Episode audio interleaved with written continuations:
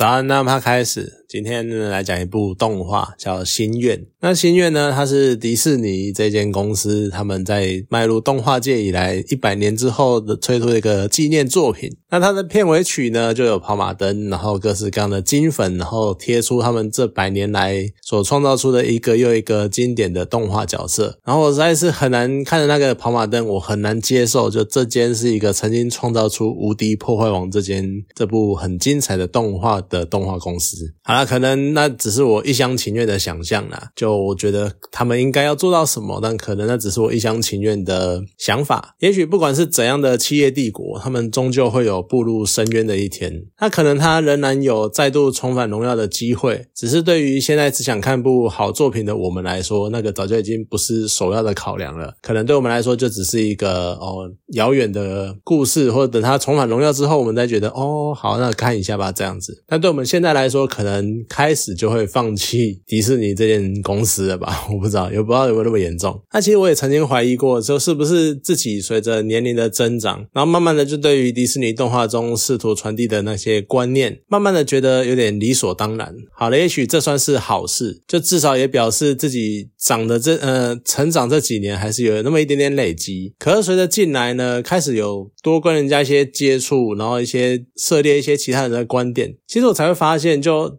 即便是你已经早就知道的一些观念，它仍然是有可能随着你际遇的不同，然后会有不一样的诠释的方式。那不同的成长过程呢，你可能会得出类似的概念，可是它还是可以因为思考方式的不同，然后为你带来各式各样的惊喜，甚至它可以激发一些你以后看待事情，然后去采取不同的视角，从不同的角度去切入事情，你也许会得到不一样的新的启发。在这个时候呢，以这样的眼光，然后去回顾迪士尼近年的动画。我就会开始觉得这些作品慢慢的落入一种。僵化的框架，就算说他在描述呃梦想这件事情的重要性，可是他还在套用着几十年前可能就有非常非常多作品利用的模板，就永远都会有一个邪恶的大魔王，然后想要掌握一切，那就刚好有一个算是底层的苦命小百姓，然后试图挑战权威，然后想要把人们被夺走的梦想跟愿望还给他们，就是这是一个非常非常浅薄的非黑即白的概念。那这个在进来，我们开始在强调每个人的选择都有自身考。的社会里面，这个世界不是非黑即白，而是每个人都有各式各样的色阶跟色调的时候，你在这样的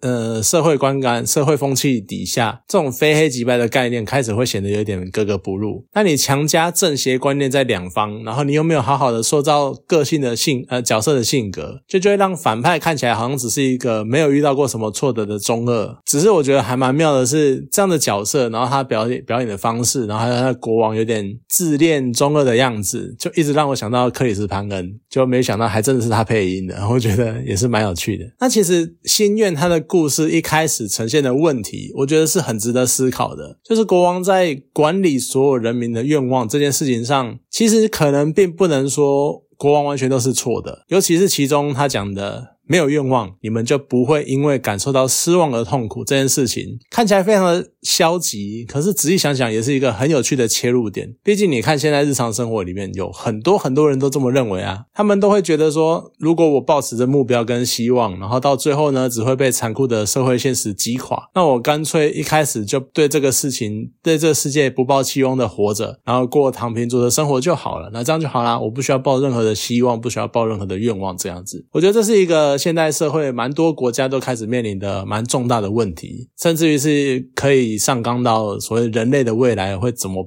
会变成什么样子的很大的问题。所以开始看到剧情在点这件事情的时候，我还有那么一丝丝的期待。那我所说的就是国王管理所有人民愿望这件事情。之所以我会觉得他不是完全有错，也是因为实际上我们并不是全知全能的。那人与人之间各种私欲、各种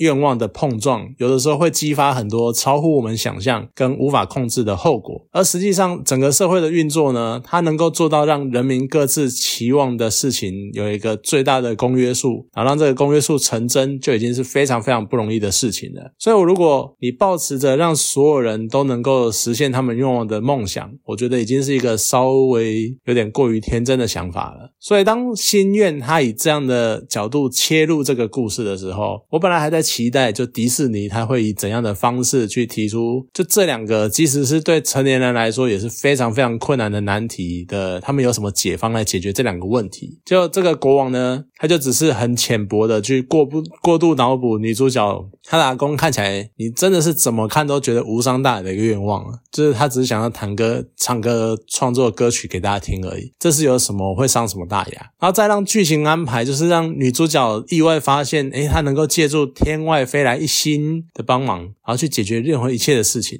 那你搞半天，哦，好，所以你要寻求一个更崇高的存在，然后来帮你解决问题，这样子到底有屁用？就是对人类的发展或者对未来有什么关系吗？那感觉就是编剧想不出解决方法，就随便找个外人，找个更强大、更更有力量的生物，或是类似神、上帝的东西，然后来帮助大家，这样子就结束喽。就这什么烂结局？好了，虽然说最后的那个大合唱，我还是很不争气的，觉得有那么一丝丝的感动。毕竟我永远都对这种大合唱很没有抵抗力啊。再像那个情感啊，然后每个人站在一起，然后团团结一心，我对这种场景永远没有抵抗力。可是你提出了一个这么深刻、这么严重，甚至于这么呃，在今日社会可能是非常非常严重的问题。结果你用一个超级鸟的方式解决，你用一个呃外人有点类似外星人好了，或者是上帝的帮助就可以解决一切事情，用这种方式的结方式呃用这么鸟的方式结尾，我真的觉得，就如果你编剧你没办法好想到一个好的解决方式，那你就不要挖这么大的洞给自己跳，就真的是超级莫名其妙的。你找不到解决方式，你就安静闭嘴，你不要提出一堆问题质疑之后，然后再来说呃我先提出问题质疑，但是我找不到解决方法。这什么鬼？好啦，我觉得百年的纪念动画，结果你端出了这么一道菜，我真的很好奇，就迪士尼的故事设计者、故事编剧都被困在怎样的框架里面？然后你去看着那种日系动漫，他们不断的去精进，然后突破各种议题跟概念的框架。那甚至于是韩系动漫，他们都还有隐约追上美系或日系动画的那个趋势。我这只能说，那难道如果美系动画像迪士尼这种，他们还